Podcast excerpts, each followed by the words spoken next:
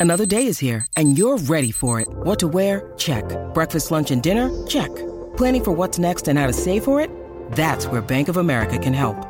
For your financial to-dos, Bank of America has experts ready to help get you closer to your goals. Get started at one of our local financial centers or 24-7 in our mobile banking app. Find a location near you at bankofamerica.com slash talk to us. What would you like the power to do?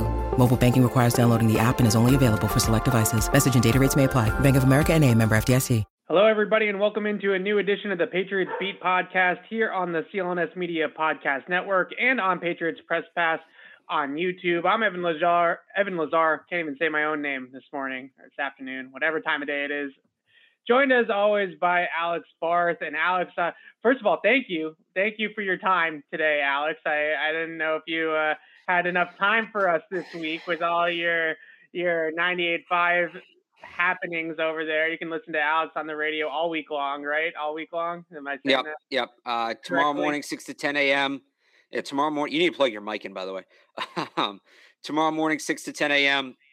with with uh, Tim McCone and and Ty Anderson. Thursday night with Ty Anderson, six to eleven p.m. And then Saturday after whatever the early uh the oh no, there's no bowl game on Saturday. It's uh, four thirty leading into the Bruins with uh, Brendan Glasheen. And then I was on with actually Greg Bedard today. We had a little CLNS party over on 98.5 The Sports Hub this morning. You can hear that show back on 98.5thesportshub.com. Well, there you go. I, is my mic clearer now? Not even close. What I don't You know sound what's going underwater. on with it, but This today has been like for those watching, it's just been this is the kind of day it's been. okay. All oh, right. there you go. There you go. There we go. All right. Just had to play with it a little bit. Okay. Anyway, so obviously not turnaround not not the day that not the show not the day uh, that we wanted to uh, have here today or yesterday for the patriots falling to buffalo as you can see right down there uh, 33 to 21 i'm sure all of you watched the game yesterday and were as frustrated and as disappointed in the patriots performance. And as we titled the show today are the Patriots cooked? I think is the one theme that everybody is going to come out with over the next couple of days. It was a bad loss. I think on top of everything in terms of the execution, the X's and O's, which we're going to get to here in a little bit, the lack of energy, the lack of urgency, the slow start that they had, and just the fact that Buffalo yesterday seemed like they wanted it a little bit more than the Patriots, especially to start that game, Alex. All those things are frustrating, I would say, when you have a game with such high stakes, with a chance to win the division, or at least essentially win the division on your home turf. You've put yourself in this great position, and the Bills go out there and as Bill Belichick said after the game, the Patriots didn't do anything well enough to truly be competitive at any point in time in this game. And although they did get it to one score late at 26 21, it truly felt like the Pats were outplayed from start to finish in this game. Yeah, I, you know, I talked a ton last week. The one thing I didn't think would happen, and I, you know, the Bills are a talented team. I certainly thought there was a chance that they came in and we got a shootout or something, or, you know, a competitive football game, and, and it was competitive on the scoreboard. But the one thing I didn't think would happen would be the Patriots coming out flat again. Yeah. I just, in that spot, after what happened last week, with what Yeah. was on the line, after what happened three weeks ago, and the way the Bills reacted to that game and things Sean McDermott said after that game, to not be prepared in the way they weren't prepared. And I mean, top down, including the coaching, they sleepwalked. That, that was a, the fact it was as close as it was, frankly, I think says a lot yeah. because it, it it never felt that way. It and No. they they were J.C. Jackson dropped that ball. They could have had the lead, Yeah. and it, it still never felt like they were truly in that game. It didn't. They didn't. Everything they had done during that seven game winning streak. And look, in the Colts game, at least there was that second half, right? At least there was Right. that second half where there was a flash. Everything they had done during that seven game winning streak, from coaching adjustments to being more physical than the opponent, um, capitalizing on mistakes, right? Yeah. it all went out the window. There was none of it. We Yeah. we didn't see a drop of that that team that won seven straight games. And I said last week, I said, "Hey, look, I'm not ready to call it a pattern yet. I'm ready to call it an anomaly. What happened against Indy? Now it's a pattern. Yeah, yeah, I'm right there with you. And uh, the stat that really stood out to me in terms of not being able to take advantage of any of the mistakes that in uh, that uh, excuse me Buffalo made in this game. Josh Allen was graded out with 10 inaccurate passes in this game, right? He had some passes that got away from him. He, not all of it was perfect. I think when you watch the game, it, it seemed like he had an answer for everything. It seemed like every decision he made was perfect. Not everything they did was 100% perfect, but the Patriots could not take advantage of some of the mistakes they made, not just the drop interceptions, but also other plays. Like, for instance, uh, the receiver, I can't remember his name because he's somebody that you know, we uh, we don't talk about a lot for Buffalo. Jake Kumerow. Kumerow, yeah, he dropped the ball in the end zone. Buffalo still went in and scored on that drive, right? right. It, it didn't matter. The Patriots didn't capitalize. And the one thing I think that Devin McCourty said after the game that has continued to stick with me uh, throughout all my reviews of this game so far is that when this Patriots team needs to make a play, the play in the moment, fourth quarter, down a score, get the ball back to the offense, or have the offense take the lead late in the game, or make that monumental shift, game shifting, game altering type of play, they don't make those plays right now.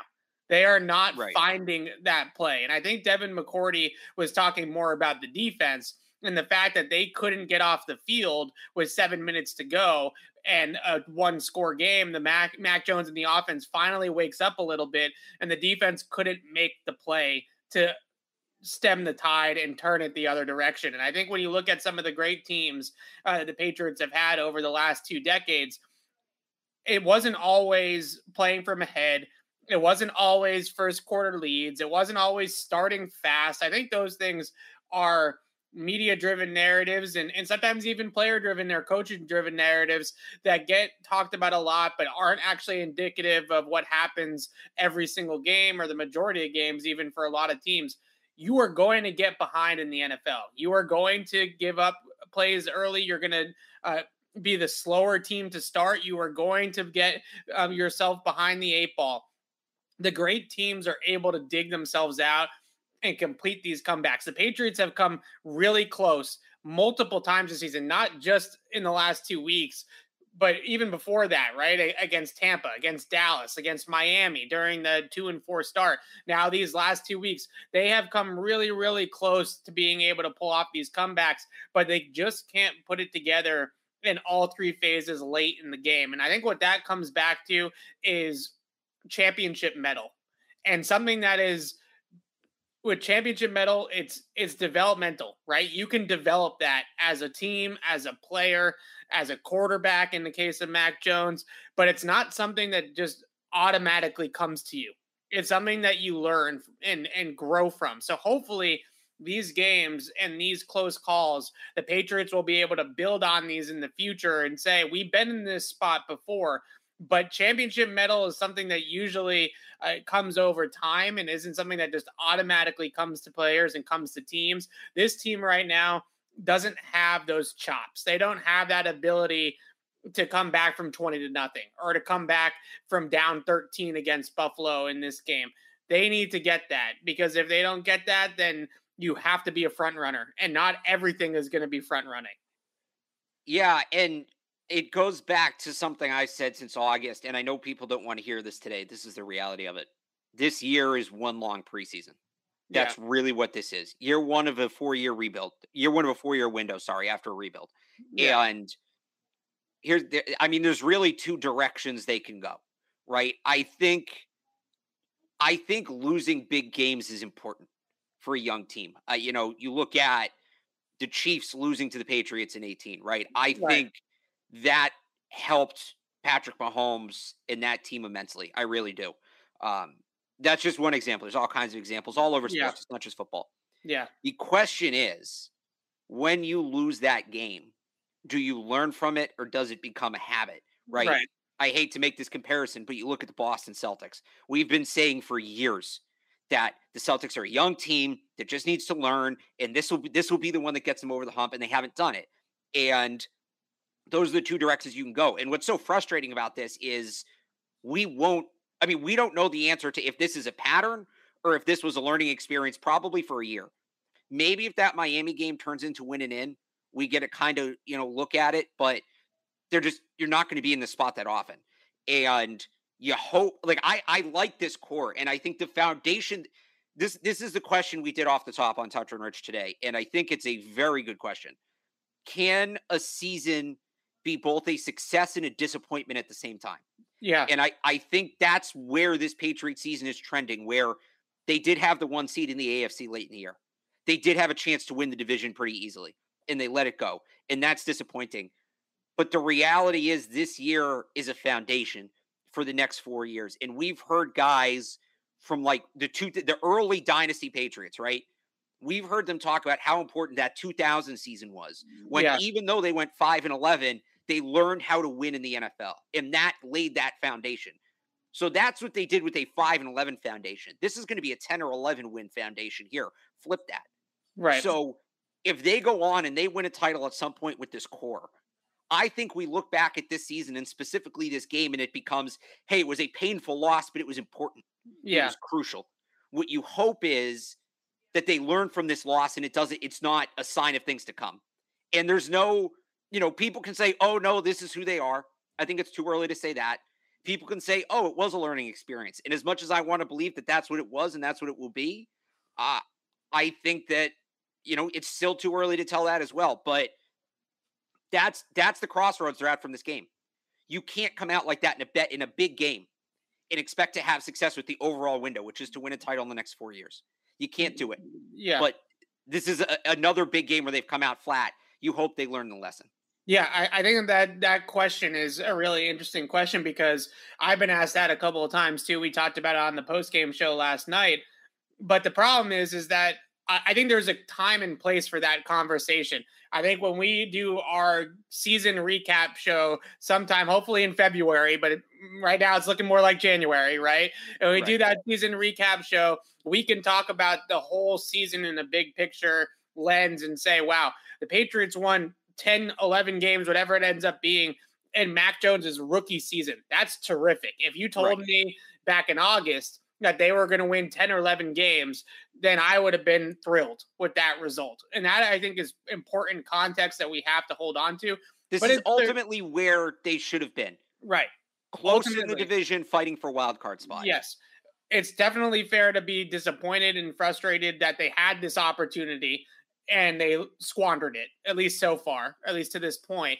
But ultimately, we do have to look at the bigger picture and recognize that 10 or 11 wins with a rookie quarterback and a bunch of new faces on both sides of the football is a good progressive year, right? It's a good foundational right. year, is the word I'm looking for. But we can have that conversation in a month. I want to take a second to shout out our friends at betonline.ag. Betonline has you covered all season, more props, odds, and lines than ever before as football season continues the march to the playoffs. Betonline remains your number one spot for all the sports action this season. Head to our new updated desktop or mobile website to sign up today and receive your 50% welcome bonus on your first deposit. Just use our promo code CLNS50 to receive your bonus from basketball, football, NHL, boxing, and UFC right to your favorite Vegas casino games. Don't wait to take advantage of all the amazing offers available for the 2021 season. Bet online is the fastest and easiest way to bet on all your favorite sports. Bet online where the game starts. I, wa- I want to get into now is discuss some of the things that actually happened in the game. And I think the other big question coming off this game, we're going to get to the defense. I got plenty to say about the defense as well as, as I'm sure you do too, Alex.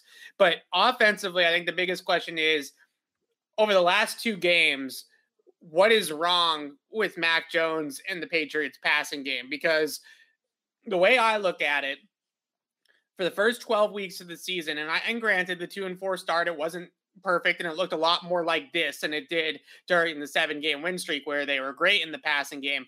But for the most part, Mac Jones was 12th in EPA. He was fifth in the completion percentage over expected. He was top five in PFF grade at one point in time. He was trending towards being a fringe top 10 quarterback already in his rookie season throughout the first 12 weeks of the year. Week 13 happens in Buffalo. They go into the windstorm. He only throws the ball three times. First time since 1974 that a team has thrown the ball that few times in an NFL game. They go into the bye week, hasn't been the same since. It, that it's really that that's how I would lay it out from a, a, a timeline perspective, right? So the question is, how much is this what's going on with Mac? How much is this what's going on with his receivers? Obviously, it's a combination of everything. But where are we at with this passing offense? Because clearly, when they went up against a pretty good uh, passing offense in Buffalo, they were not going to outduel Josh Allen the way that their team was playing that day. Yeah. So I, I mean, I think it's two different. First off, they're just they're not there where they can play from behind yet. They're not there where they can throw when the other team knows they have to throw, and that is concerning, right? Yeah. I don't think that that's, but it's fixable. Mac Jones is going to get better. They're going to put better pieces around him. I think in terms of yesterday's game, what really hurt the passing game, I think we maybe underrated what a loss Nelson Agholor would be. And yeah. I don't mean that in the sense that he puts up numbers, but he is somebody that the defenses have have to respect over the top. And part of the reason they've had success throwing to Hunter Henry up the seam, right, throwing to Kendrick Bourne and Jakobi Meyers over the middle, is teams have had to leave a safety back to accommodate Nelson Agholor, and that wasn't the case. And you could see the difference. You know, Hunter Henry gets taken away because teams feel like you know the Bills felt like they had an extra safety they could put on him. I don't know how many times the Patriots came out in 22 um, or even 12 or 21 where it's N'Keal Harry and Jakobi Meyers, and they're both pressed off the line on the outside and then there's nine or ten guys right in the box for the Bills. Like they they it, it not... is concerning when you don't have Agholor out there, not to cut you off, but when you have Jakobi Meyers, N'Keal Harry, Hunter Henry, Jonnu Smith, and Jakob Johnson as your skill players, that is the slowest collection of yeah. skill players in the NFL. And I'm not sitting here trying to get into a conversation about N'Keal Harry and that draft pick and Jonnu and the that's a different conversation. But just in general, that not a single person in that grouping runs faster than a four five five, right? That's N'Keal, I think, ran a four five three technically, but I don't know. That, that that was a fast stopwatch that day at the combine. So regardless of all that, that is an extremely slow group. And not having Nelson Agholor out there, as you said, to stretch the field, they've threatened so little of the field in that game against Buffalo. There, there's right. such little uh, you know, talk about being able to attack every blade of grass. That's what offensive coaches always talk about. The Patriots were only able to attack maybe 25% of the grass against yeah. Buffalo on Sunday. And the problem, I mean, they were down their two most explosive receivers. I'll get into that in a second, but basically, yeah. go back and watch the game. I mean, the Bills are putting 10 in the box, they're rushing six because they know there's no threat over the top. Right. And it's the lack of speed. And, and they, like, they didn't have Nelson Agholor, obviously. He's He's out. He has a concussion. That is what it is. But they're they're most they they kept their most ex- explosive playmaker off the field. Kendrick Bourne played less than fifty percent of the snaps. I think he is their best receiver. I think he's their most explosive player on offense. I get he didn't practice all week. I get right. it, and that's been a Belichick tenet in the past. But I think part of what's made this year different, and part of the reason they have had success this year, and they have, is Belichick has kind of gone away from some of his, you know, some of what he's leaned on. Yeah, especially with COVID, right? Yeah, with co- well, like even something like playing rookies, right? We did the yeah. whole thing in in the summer about how Rhamondre Stevenson wouldn't play, and he's been a key player, and Barmore would probably get redshirted, and he's been a key player. But the practice thing too, Rhamondre Stevenson had his best game of the season after not practicing all week. I forget what the injury was, but he didn't practice all week. He played at his best. Question. Yeah. J.C. Jackson had yeah. his best game of the season. That one was against Carolina after not practicing all week. They were clearly okay with it this year. And look, I, Bourne's a new player. If it's week two, I get it. It's week 16. There's got to be eight to 10 plays that are just generic, non game plan specific plays that they have that he can run. He or or just put him out there and have him run go routes. Right. But well, the thing is, is that have, there was he was the most the closest yeah. thing they had to an explosive threat, and they kept him on the bench. And he played forty seven percent of the snaps, right? Forty seven. So, so, that's yeah. a theme. We'll talk about it on the defensive side of the ball, but the coaching did not adjust in this game. They yeah. did the same thing from beginning to end. That's supposed to be a tenet of what they do. They didn't do it, and that's frustrating. Yeah, I, I wanted to talk about Max specifically because I, have I've looked through some of the all twenty two. I haven't been able to sit down and watch the entire thing, but I, for the most part, I really felt like Mac made decent decisions with the football in this game. And it wasn't necessarily that he was missing wide open guys down the field. There's maybe one play they faked the the handoff or the toss, and they had the crosser with the post from N'Keal Harry, and he ends up throwing the post into double coverage instead of throwing the cross. That maybe you would like back, but for the most part, there wasn't a ton out there that I thought was a terrible decision making from Mac Jones. But what I definitely saw a lot of, especially when it came to zone coverage, and we're going to talk about man coverage here in a second because that's a whole nother issue. When it came to zone coverage, a lot of receivers converting routes in ways that Mac Jones was not anticipating. I posted one clip on Twitter the Patriots are running a sail concept. They have the vertical clearing out the sideline and Hunter Henry filling in with the uh, intermediate route, whether it's an out or a corner. I, I, couldn't tell you, right? It depends on the call, I suppose, or, or, you know, only they could tell me that.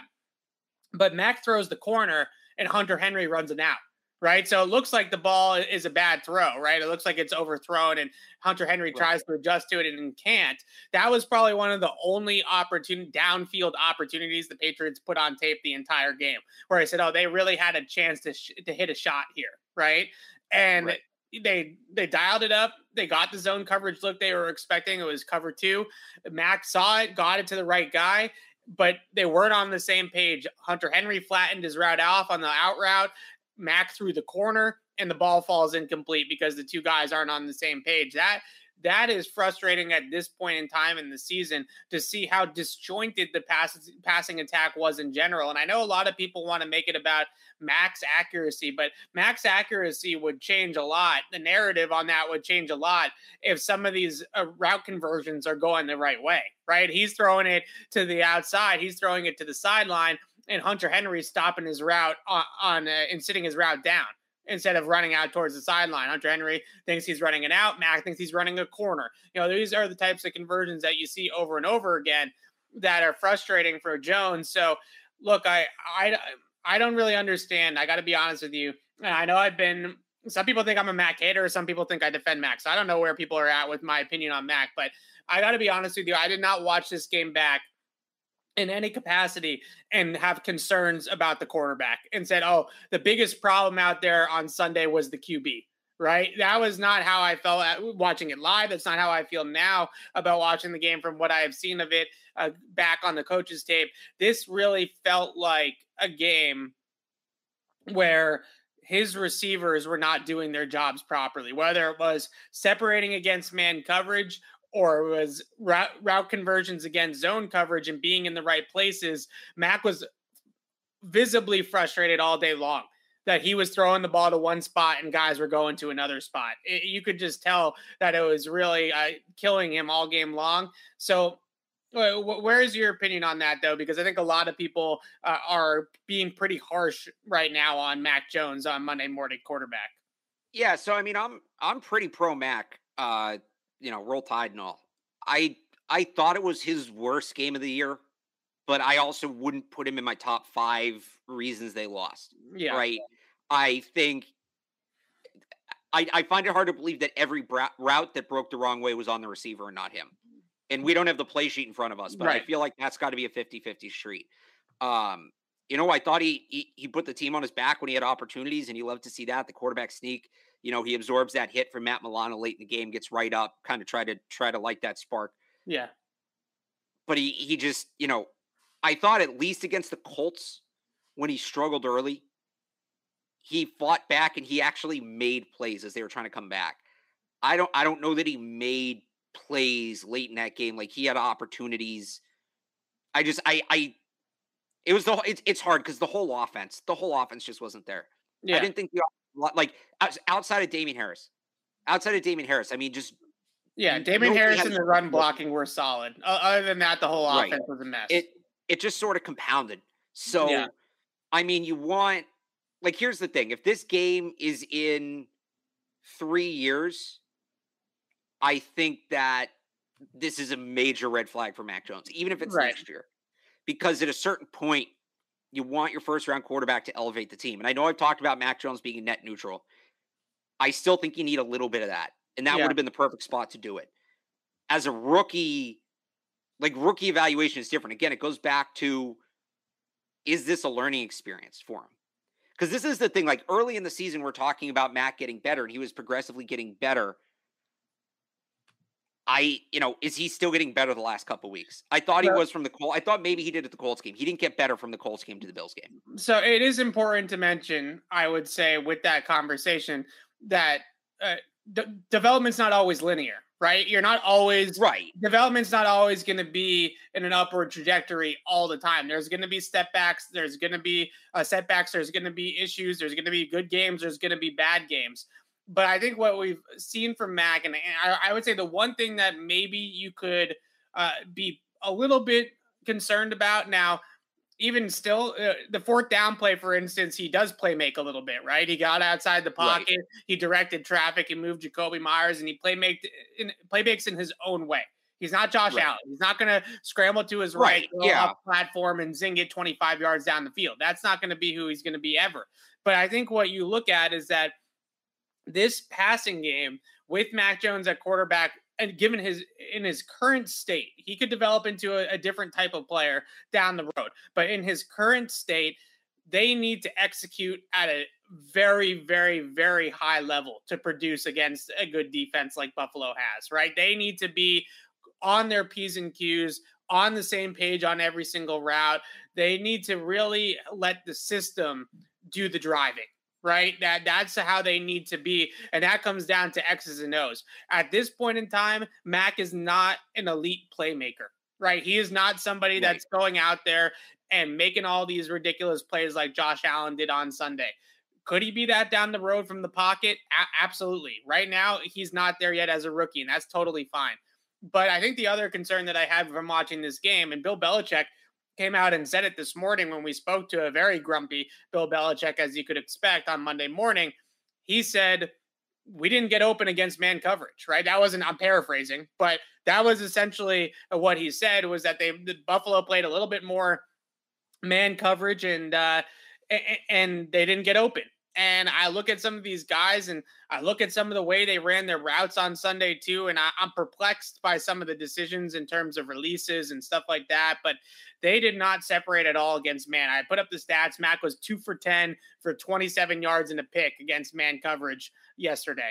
Not good enough against man. This is a problem that got a, a lot better, I would say, this year, right? Last year, Patriots were 31st in the league in passer rating uh, in man coverage, right? Against man coverage with Cam and that group last year. This year, they're better. They're middle of the pack in that statistic. So they are getting better in terms of getting open against man and being and having a quarterback that can win against man coverage. But this is a back down to earth type of game in that respect too. And I, I look at Jakobi Meyers got open a little bit. He was probably the most consistent guy that they had that could separate. But with no Agholor, with Bourne limited, the tight ends did absolutely nothing against man. The backs did absolutely nothing against man. It was tough sledding every single time Buffalo called man coverage. Yeah, I, it's and and I think the other thing too. I think they, and this goes to coaching. Did you feel like there were too many plays that they called that took too long to develop? I just don't think. Well, that's the other thing. So I'm glad you brought that up because. So, so I, just real quick, like I, yeah, from my point of view, before yeah. you get, because yeah. I have my point of view, and then you have the right answer. Yeah. Um, I think that I don't think Josh McDaniels had a feel for what the Patriots offensive line was doing in that game or what yeah. the Bills pass rush was doing in that game because he's calling plays that needed time to develop and that time just wasn't there. And that's not on Mac, that's not on the receivers. You just I think that's the thing where and again, this is a theme of the whole game. I think yeah. the Patriots coaches never picked up on the flow, on the tempo, on the mood, whatever you want to call it. They they never picked up on what was happening on the field this is what I and this is what I criticize the Bills for immensely after week 13. And I'll I'll bring it back and say the Patriots did it. The Patriots did what they wanted to do. They put their head down. They they put the blinders on, they closed their eyes, la la la la la. They did what they wanted to do. They didn't allow the game to dictate any of their decisions, and that's that's bad coaching. That's bad coaching. And this is another example. Yeah. So to your point about Mac not getting rid of the football, I think one of the most interesting t- statistics that I've I'm uncovered. Mac getting not getting rid of the football. I'm saying they were calling plays where he had to hold the ball too long. Okay. Yeah. Either way, right? Uh, maybe maybe a little bit of yes. I, I understand where you're coming from. Yeah. So just in general, whether it was scheme related, play calling related, or or Mac related or receiver related, Mac Jones over the last two weeks, his average time to throw Alex has been 3.1 seconds. In the first 13 games of the season, it was two and a half seconds. right? So he's holding the ball. And I know it doesn't sound like a lot, but in an NFL game, an extra half a second's a lot, right? That's a big difference in terms, and that's a lot of difference in terms of timing, rhythm, continuity, all those types of things in the passing game. So not only is he not throwing the ball as accurately down the field, but the ball's not coming out as quickly. And, and it's not coming out on time as often as it did before. Whether that's play calling, whether that's defenses taking away first reads and making Mac Jones hold the football in the pocket and scan through, whatever the case may be, we know this, right? Whether it was Brady, whether it was Cam, whether it was Jimmy G, whether it was Matt Cassel, the Patriots offense is designed to get the football out. They don't want the quarterback sitting there in the pocket for three seconds per drop back. They don't, that's not the type of offense they want to be.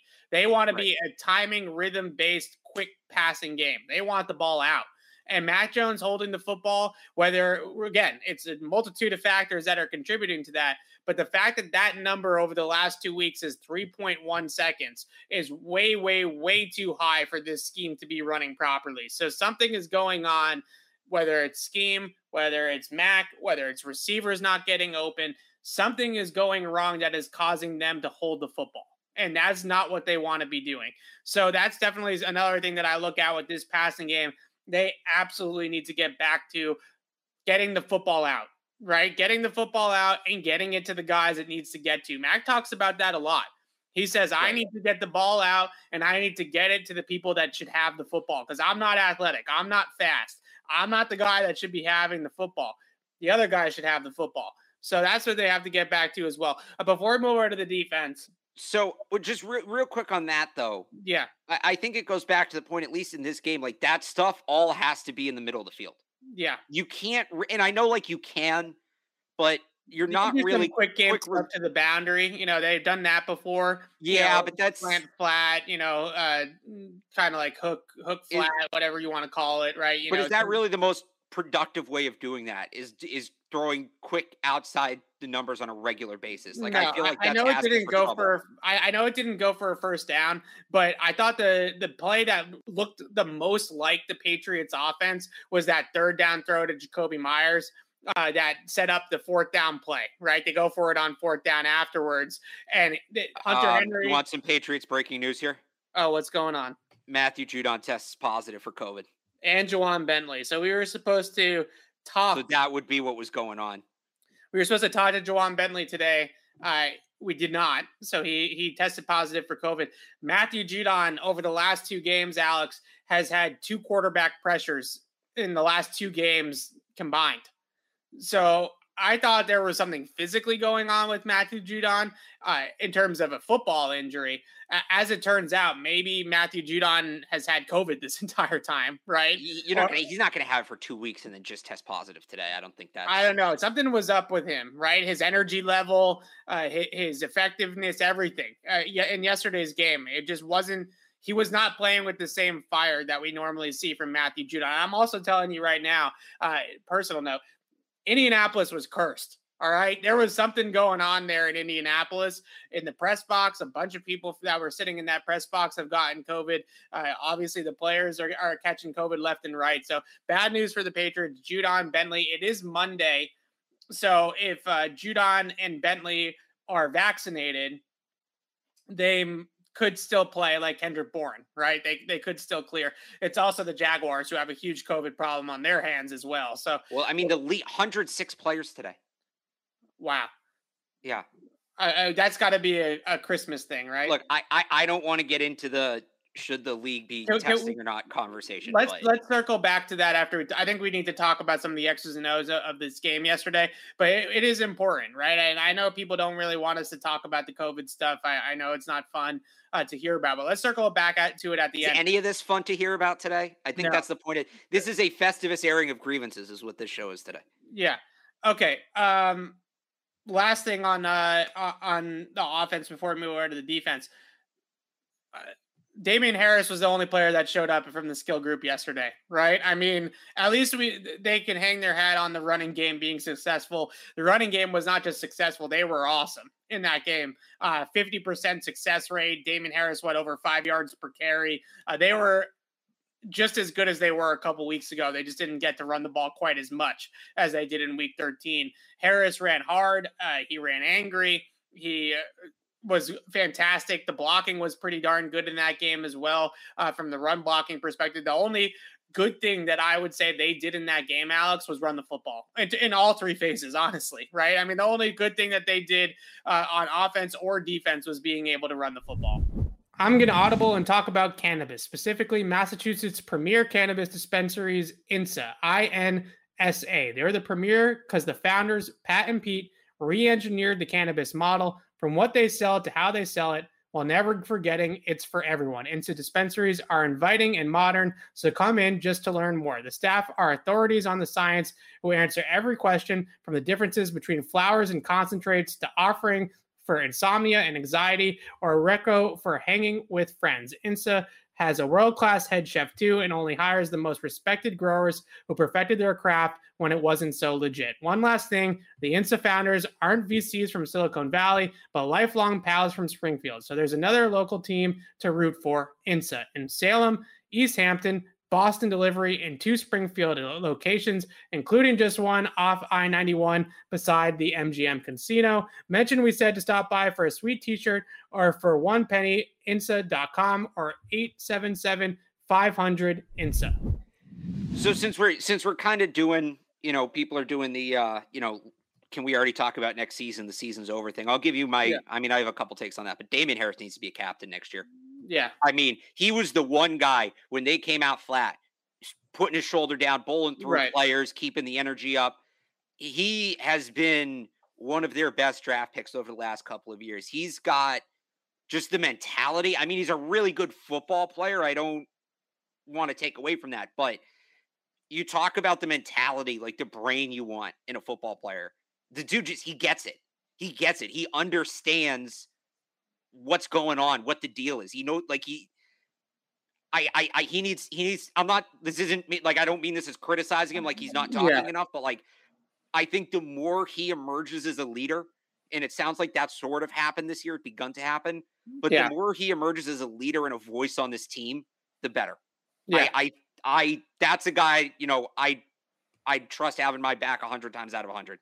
Yeah, I, I think they nailed it as a player, as a person, as a leader they nailed it when they picked Damien Harris. I think he like all all love in the world to him. He went out there regardless of everything that was going on, and he played his game. So shout out to him. Yep, well said. All right, let, let's move over to the defense side of the ball because plenty of grievances to air on that side of things. I want to. I want to say this though because I think it's important, and I understand that Myles Bryant's getting thrown under the bus a lot today, and and taking his lumps for what was a a, a bad performance yesterday against Isaiah McKenzie.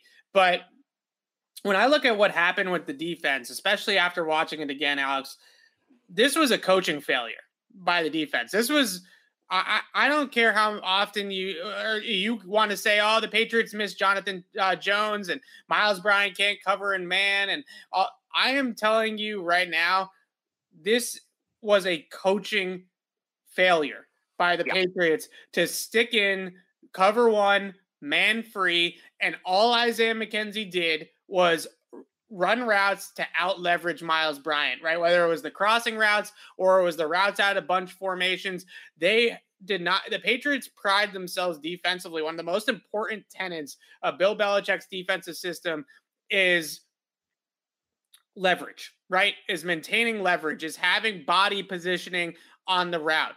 And they did not have that at any point in time against anybody on the Buffalo offense this entire game. And that's why they got destroyed the way that they did. Stefon Diggs beats JC Jackson to the inside. The post safety is nowhere to be found. Uh, Myles Bryant, if you look at, I posted Isaiah McKenzie's route chart from Next Gen, Alex, it's all crossing routes. He ran over routes the entire game and they never closed the middle of the field. They never jammed him. They never redirected him. They just allowed a guy that runs a sub 4 4, is a return specialist, run in a straight line across the field the entire game and get into foot races with Myles Bryant. So Myles Bryant's sitting there, right? And he's outside leverage. He's on Isaiah McKenzie's outside him. And he has to run all the way across the field with the guy. And there's nobody from the middle of the field closing it off, right? There's no safety coming down, there's no linebacker laying them out, there's no resistance whatsoever uh, from the Patriots in the middle of the field, and Bryant is left out to dry. It was a frustrating tape to watch because I truly felt like the Patriots, for some reason, they sat in cover one and they did not want to get out of it. I don't know what it was that they felt like they had to stay in cover one the entire game, but they never got out of it. And he beat Myles Bryant uh, to the inside every single time. And it really wasn't Myles Bryant's fault. I don't care. You put Jonathan Jones out there. I still think that similar results happen if they play the middle of the field the same way that they played it yesterday. I so I think they have a better shot. It, it, you know, it's, they obviously have a better shot, right? Jonathan Jones is a better player, but the way that they got out leverage and the way that they never helped him to the middle of the field, I, I just don't know how they can expect Myles Bryant to, to cover that route. Uh, in that position, right? They we talk all the time about Bill Belichick and the coaches putting these players in their best position to succeed, and Myles Bryant was not put in a position to succeed right. yesterday, point blank.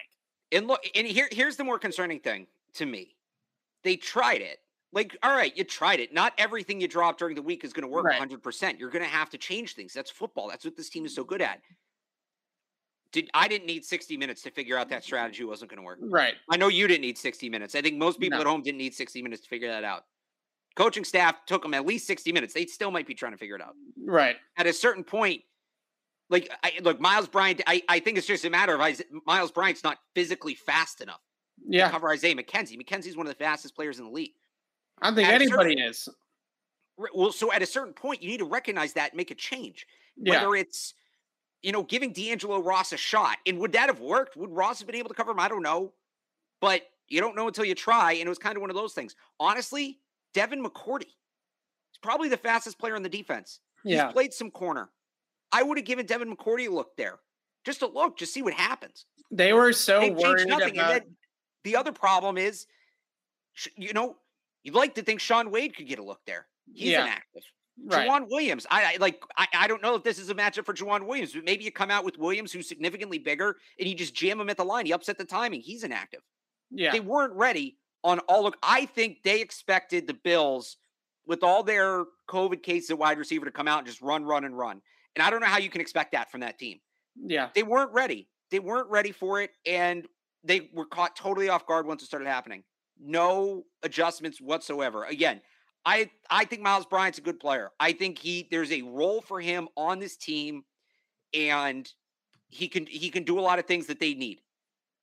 But at a certain point, you know, he didn't play well, but at a certain point, it's on the coaching staff. Yeah. At a certain point, the dude's getting beat time and time again. You can't just leave him out there to dry like that. It didn't. It's not like you know he was covering them all game, and then McKenzie started popping off in the fourth quarter. Right. If that happens, that happens. You tip your cap we knew it from the jump. That matchup wasn't in their favor. They and they never adjusted. They sat on their hands. Yeah, so I, I think that the reason why they never adjusted, the only reason that I can come up with is what they were doing was they were dropping those linebackers, Bentley, uh, Hightower, Van Noy. Uh, they were dropping them off into those low zones or low holes, right? Where they were trying to keep them in passing lanes. Uh, Jamie Collins, too, add that, him to the list. Uh, they were trying to keep them in passing lanes, but they were also trying to keep them to spy Josh Allen. They were so petrified of Josh Allen's running ability. They were petrified of it. They did not want Josh Allen to run around. They did not want they rush three or four contained rush, right? They didn't really try to pressure him all that much. And then they also had spies on him. None of it worked because Josh Allen just had so much space and time uh, to move around and you look at all these things and uh, the d- adjustment to me uh, to help Myles Bryant out might not even have been to move somebody else on to uh, Isaiah McKenzie, but it would have probably been to play two man, right? To play two high safeties and then using one of those safeties to cut off the crossing route from left to right, right? If he's running left to right, you have the far hash safety cut him off as he's coming over the middle of the field. The problem was the Patriots didn't want to take the extra player out of the box because they were so worried about Josh Allen running on them. And at some point in time, you have to look at it and say, okay, even if Josh Allen runs on us, Isaiah McKenzie averaged 11.4 yards per catch. Is Josh Allen going to average 11.4 yards per rush? if, if you just allow him to scramble, right? I mean, maybe you'll get a big, a big one here or there, but you you gotta hope that you're able to collapse and take him down, right? You gotta hope that you're able to limit him somehow. So there was no adjustments. They played cover one. Uh, they got shredded in cover one. They allowed Isaiah McKenzie to win foot races coming across the field with nobody helping him out. Myles Bryant, that is. And the other thing that was really frustrating is the the Bills kept on running routes out of that bunch formation, right? They had the three man bunch and they were manning it up. The Patriots are playing lock and level rules. So they were in man to man matchups. And all they were doing was they were taking Isaiah McKenzie as the inside receiver and they were just running him out in the flat, right? And Myles right. Bryant starting from an inside position, he's out leveraged. He can't get there. And if you're not switching it off, then it's just easy. It's just it's easy yards underneath the defense. So so many frustrating things. They played zone early and they Josh Allen was taking those checkdowns, right? He was checking it down to Singletary. Uh, he was he was taking uh, eight, nine, ten yards at a time on those checkdowns. So they finally got out of that, and they tried to play man-to-man coverage, and they their leverage rules just got exposed. D- Daboll knew the answers, and he absolutely expo- exposed all the leverage rules. And really, I look at this game from a defensive perspective. I know a lot of people have also been out there and said they had no pass rush. They got no pressure on Josh Allen. There, there was no rush whatsoever. He had all day to throw. Uh, those types of things. I actually, this game to me, Alex, is way more of a coverage breakdown game uh, than a pass rush breakdown game. Their gap integrity wasn't great. Uh, they allowed Allen to extend plays. They allowed him to move around, but they actually pressured him on 40% of his dropbacks. They hurried him 20 times in this game. But the problem was is that every single time they got some pressure on him, every single time somebody broke through and, and was able to get in his face, he had open receivers everywhere. So right. there was always an outlet. There was always a way out of the pressure. So pressure generating pressure, generating sacks, it's a marriage, right? You have to be able to marry rush and coverage. If you don't have good coverage, you're not going to be able to sack the quarterback. And if you don't have good rush, you're not going to be able to cover for six seconds. There has to be a marriage between the two. And yesterday, I thought the pass rush, uh, for the most part, did pressure a little bit, but they weren't able to get him on the ground because there was places to go right there was outlets there was receivers open behind it so really a, a defensive game plan that didn't work that had no answers and and was absolutely torched from start to finish. You you give up seven red zone drives and you don't force a team to punt. That's as bad as it gets. So here's the thing. I think ultimately the Patriots defense did what they wanted to do. Not yeah. what they needed to do. I think they did what they wanted to do. And we talked about this all week. The game plan is sit back and cover two, cover four. Right. Make Josh Allen take the checkdowns all day. Don't get beat deep and make him beat you in the red zone objectively, it's not a bad strategy. Right. Because the Bills are one of the worst red zone offenses in the league, and the Patriots going into that game had the best red zone defense. What happened was two things happened. First off, Josh Allen, and I see Bills fans saying it's the greatest game Josh Allen played in his mm-hmm. career. It's not. You beat the Patriots. I get you're excited. Calm down. I it might have been the smartest him, game he's played all year. Is that's that what I was going to say. Yeah, it, it is the smartest game because he he never took the bait, even the one mistake, and I'll get to that that that wasn't him getting anxious, getting impatient. He just him and the receiver on different pages. So, and at that at a certain point, you tip your hat to him, right? And Devin right. McCourty said it after the game. You can't you can't cover everything. You just kind of figure out what you're going to take away and how you want to make them beat you, and and you hope you execute. And to an extent, they did that. You got to be better tackling after the catch. I mean, there were some brutal, brutal 12, missed tackles they had, in They had game. twelve missed tackles in the game. Yeah, so yeah. they didn't execute it perfectly. So that's the first part of it. Is I think at a certain point you just got to tip your cap to Josh Allen. Those guys get paid too. Right. The Patriots laid the bait out and he didn't take it. He never yeah. took it. And that's rare for him in his career. The second part of it is if you're going to play that way, where you're going to say, we don't care what they do between the 20s because we think we can force a mistake or we can stop them in the red zone. If you want to play that way, again, that's fine. They've won Super Bowls playing that way. But that's contingent on when they make the mistake, you have to capitalize. Right. There's no room for error. And there were two mistakes that they failed to capitalize on that cost them the game.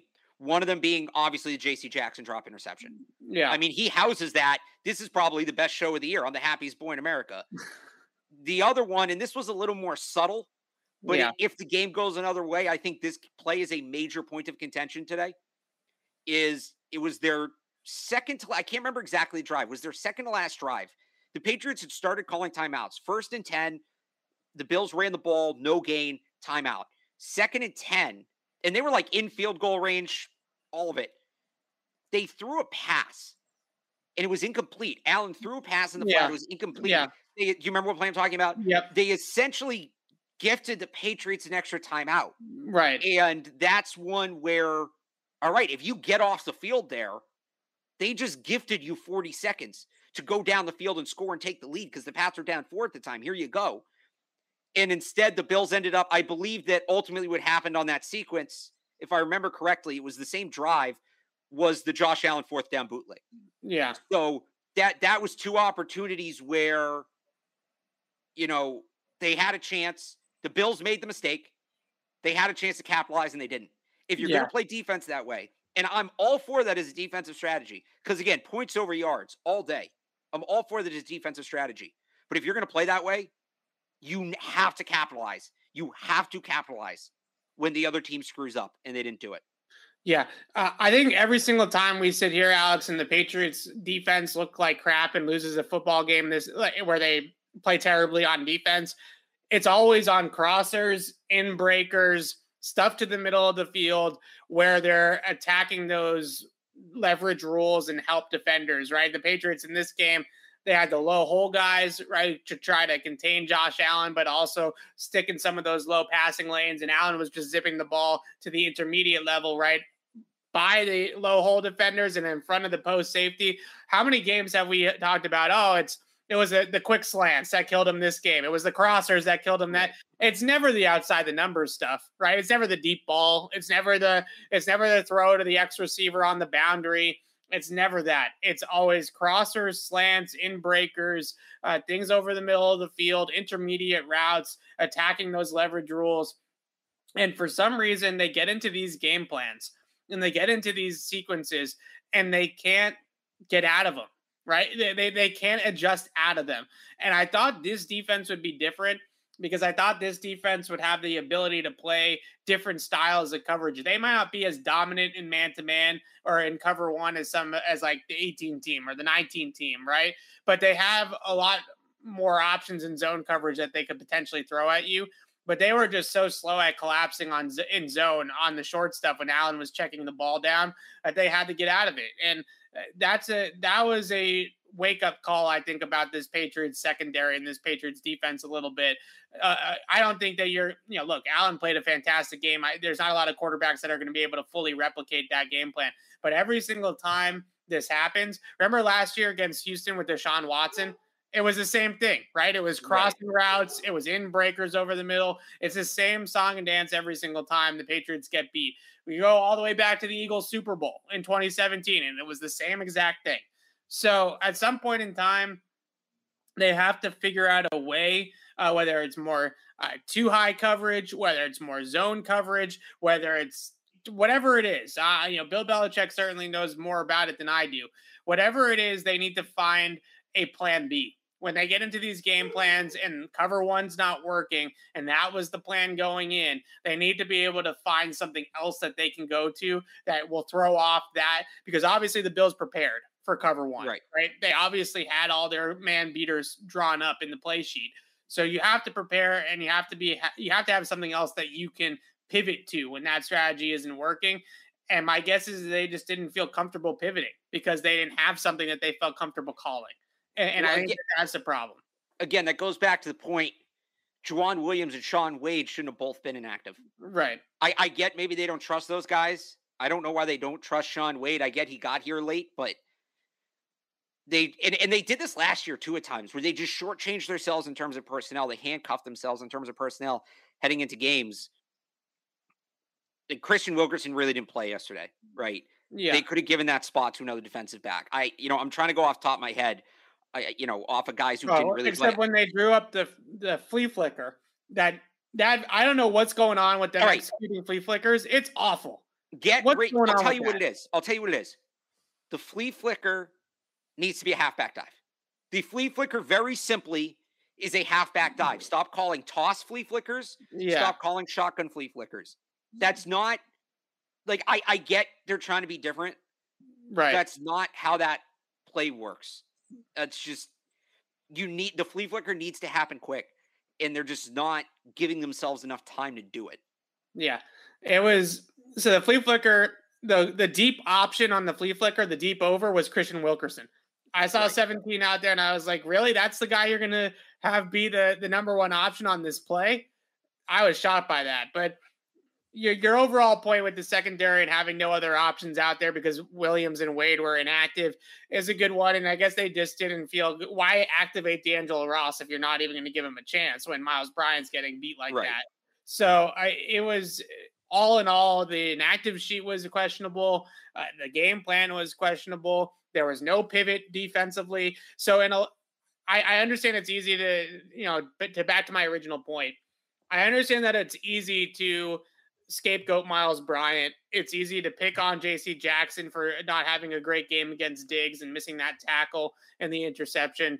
It's easy to talk about how slow the Patriots linebackers were, how they couldn't collapse on the short routes and they couldn't get the checkdowns down and they couldn't tackle. It's easy to say all that kind of stuff. Did the coaches put the players in a position to succeed on the field? And in my mind, too often in this game, the players were left out to dry. And there was no rhyme or reason whatsoever to stick in the coverage that they were playing when Brian Daboll clearly had it all figured out, right? He clearly knew what was going to beat uh, cover one. And he had the Isaiah McKenzie and he was running them across the field. And the other thing I'll say uh, quickly here before we wrap this up Isaiah, the one benefit that the, that the Bills had to Beasley and and uh, and da- Davis being out in this game, Gabe Davis, Isaiah McKenzie's been around. He's not a new player to their system, right? They don't Right. necessarily use him as much at receiver when those guys are healthy, but he's somebody that has been around the block and has been around that team for a while now. So he, it wasn't like they were putting in some, like, it wasn't like they were putting in Kristian Wilkerson, right? Right. They, they, they knew, He also just might be better than Cole Beasley. He, at this point, he's definitely a, a harder guy to match up against, right? Because Yeah. of that speed. If he can run those overs, all right. Um, it reminded me a little bit, honestly, quickly of uh, when the Bills also had John Brown, right? Because he had Diggs Yeah. and John Brown, so you had two guys out there that were really good on the crossers. Uh, it was it was a problem. The Patriots couldn't cover it. All right. Uh, I want to end it. I want to circle back to the the COVID stuff here for a second because I think it is important. I- I know where you were going with it, right? In terms of pausing the season, I think is where you were going with it. No. Oh no. No. Get Okay. it done with. No. Where were you going with then? I'm. j- I I hate I I hate dipping into this. I hate dipping into this, but if guys are vaccinated and they're not symptomatic, Yeah. the the testing from Just the league, the, it. the research from the league says that asymptomatic vaccinated people can't spread the virus. What are we doing? You're looking for a boogeyman. Like I hate to use that word because the Right. connotation of England. You're just looking for a boogeyman at that point Right. test unvaccinated players, test guys who are symptomatic. You certainly don't want people getting sick. Like I'm this isn't to diminish what COVID is, Right. but like I I don't know. It's it's getting out of control. yeah. You, Yeah. How many players you say today? Hundred and 106. 106. It's and and this isn't, you know, I'm, I'm probably pissing off both sides of the political aisle here, and I really try not to get That's all right. political. And it sucks that a freaking pandemic is political, as stupid as that is, both sides. I, you know, if the science tells us that asymptomatic vaccinated people are fine, then I'll I'll buy it. The scientists are smarter than I am. Asymptomatic Yeah. people are fine. Then, well, then we don't need to be testing them. Then let them go about their business. You don't need a hunt like like you don't need a hunt for the virus, right? If take care of people who are sick. If people aren't sick, they're not sick. Maybe look, maybe I don't like I'm not I'm an idiot. I'm a sports writer. I don't know what the hell's going on in a global Right. pandemic. But I do my reading and not these obscure like I pretty basic down the middle places. It it seems unnecessary at this point. Just and the CDC shortened the the guidance this year and all of that. I don't know. That's just it's frustrating because it sucks because this has been a really good year in the NFL. I think you know the Yeah. parity is as high as it's ever been, and we got a real sprint to the finish right now in the AFC and kind of in the NFC too. And if it's derailed because you have replacement teams out there for the last two weeks of the season, that's just going to be really disappointing as fans. It's going to be a bummer.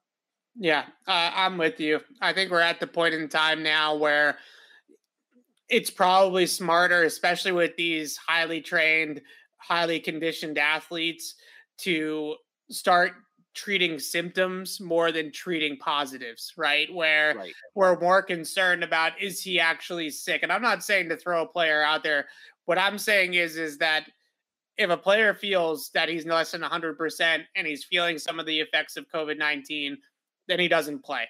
If he feels perfectly fine and he feels fit to play, then he then he should be allowed if he's vaccinated, then he should right. be allowed to play. And the CDC came out today and said that now they feel like a 5-day quarantine is sufficient for COVID. So some of these guys that test positive on Monday, talking about playing on Sunday, that that's CDC guidelines are saying they, those guys should be able to play. That's what I'm saying. Like right? let's just let's just catch up again. Like again, so I don't I don't know scientifically how all this works. I will admit that I'm smart enough to admit I'm not smart enough. But if the CDC is dropping, like if we're using protocol, if there's one thing we all know about the pandemic and this virus, it's that it's basically different every week, every two weeks. Like you right. have to keep updating. We shouldn't be using protocols in December that were put together in August. Yeah, that just doesn't. It, they, it they have evolved them, but it, as you said, it evolves constantly on the fly. All right, right. that's enough about COVID. I it depresses me, and and I think we are at a point though where we know enough about the virus that you should be able to manage it somewhat in terms of is this guy asymptomatic? Is this guy not? Is this guy fit to play? Is he not? Uh, they should be able to determine that pretty easily. And i uh, before we wrap this up though alex i, I really want to thank a big strong contingent of buffalo bills fans watching the show in the chat today. Yes. i know I, know they came in here just to talk some smack, but our sponsors are loving the numbers that we're getting right now because of you guys. So I we really appreciate it. I, I know that you thought that you were going to get on our nerves, but I'm actually happy that you're in here. So thank you very much for coming in here and watching the show today and uh, enjoying our misery. I don't and, think there's any fan base in the NFL that searches other teams' podcasts just to watch their shows after a week, right? Like, you understand where like, I'm coming? Like, like no, how I, do you even find us? Bill I'm so like they, they come out of nowhere. It, it's unlike any other fan base. And look, I took my victory lap three weeks ago. I got my victory lap taken on me. They the only insult they have for me is ugly. And I'm not saying that they're necessarily wrong, but like, you know, normally like other fan bases, they'll mix in calling me dumb. They'll mix in calling me a homer. Yeah. Uh, you know, things like that. Even short. You know, the Bills fans just go with ugly. That's it. That's the only insult they have for me. And I got to, like, again, they're not wrong, but coming from the city of Buffalo hurts a little deeper. Thanks, Buffalo. Thanks for thanks for tuning in today. Hopefully, we'll see you on on Friday when we uh, preview, or Thursday when we preview Patriots Jaguars. I know you're going to be really interested in that matchup, so you should come right back. So, right? Can I give a quick thought on that game to kind of tease it forward? Really here? quick, you can. Yes the Patriots when the Patriots won seven in a row, they started out by beating the, the, bag out of the Jets, fifty-four yes. to thirteen. Yes. Uh, and we talked at the time. The Patriots kind of needed to see one uh, go in, right? To use a basketball analogy. Yeah. They they need to beat anything less than a three score win over the Jaguars is unacceptable. I think if they could beat the bag out of the Jaguars, yeah, then maybe you start looking at hey, they just needed the confidence booster and its back. Maybe. That's my initial thought on that. It's game. a tune-up game, right? It's a college style right tune-up game. game. It's it's like when Ohio State schedules uh, Bemidji State in the first game of the season and beats them ninety to nothing, right? You know that that's yeah. the type of game we're looking at on Sunday, assuming. Uh, I hate to say this, but assuming assuming that everybody stays healthy, knock on wood, with with COVID, and there's no uh, crazy uh, Matthew Judon he goes on COVID, Bentley goes on COVID. Uh, that's the one. That's the great equalizer right now. It feels like across the league, right? right? These these gimme matchups can turn into into real games real fast if Brian Hoyer has to make the start. So uh, hopefully we don't get to that point. Hopefully we can get this out of con- under control, and hopefully Matthew Judon and Ja'Whaun Bentley make a speedy recovery and are asymptomatic. But until we do it Thursday or Friday, Alex. I, I don't know. Friday is New Year's Eve, so maybe we'll oh, we'll, we'll do Thursday. Probably Thursday. Yeah. yeah. Thursday preview show Patriots Jaguars. I think that there's a, a plenty to talk about. We were going to do some Q and A because we thought this was going to be an easy game. But now that the Patriots coming off this game, I think that there's plenty of stuff that we need to discuss. But we'll take some questions hopefully by the end of that show as well if you want to come back and, and answer those questions. And by all means, Bills Mafia, join us on Thursday uh, for Pats Jaguars, and we'll talk about some more things and you can uh, brag some more in the chat. But until then, signing off for Alex Barth, I'm Evan Lazar. Thanks for watching, everybody. We'll see you Thursday.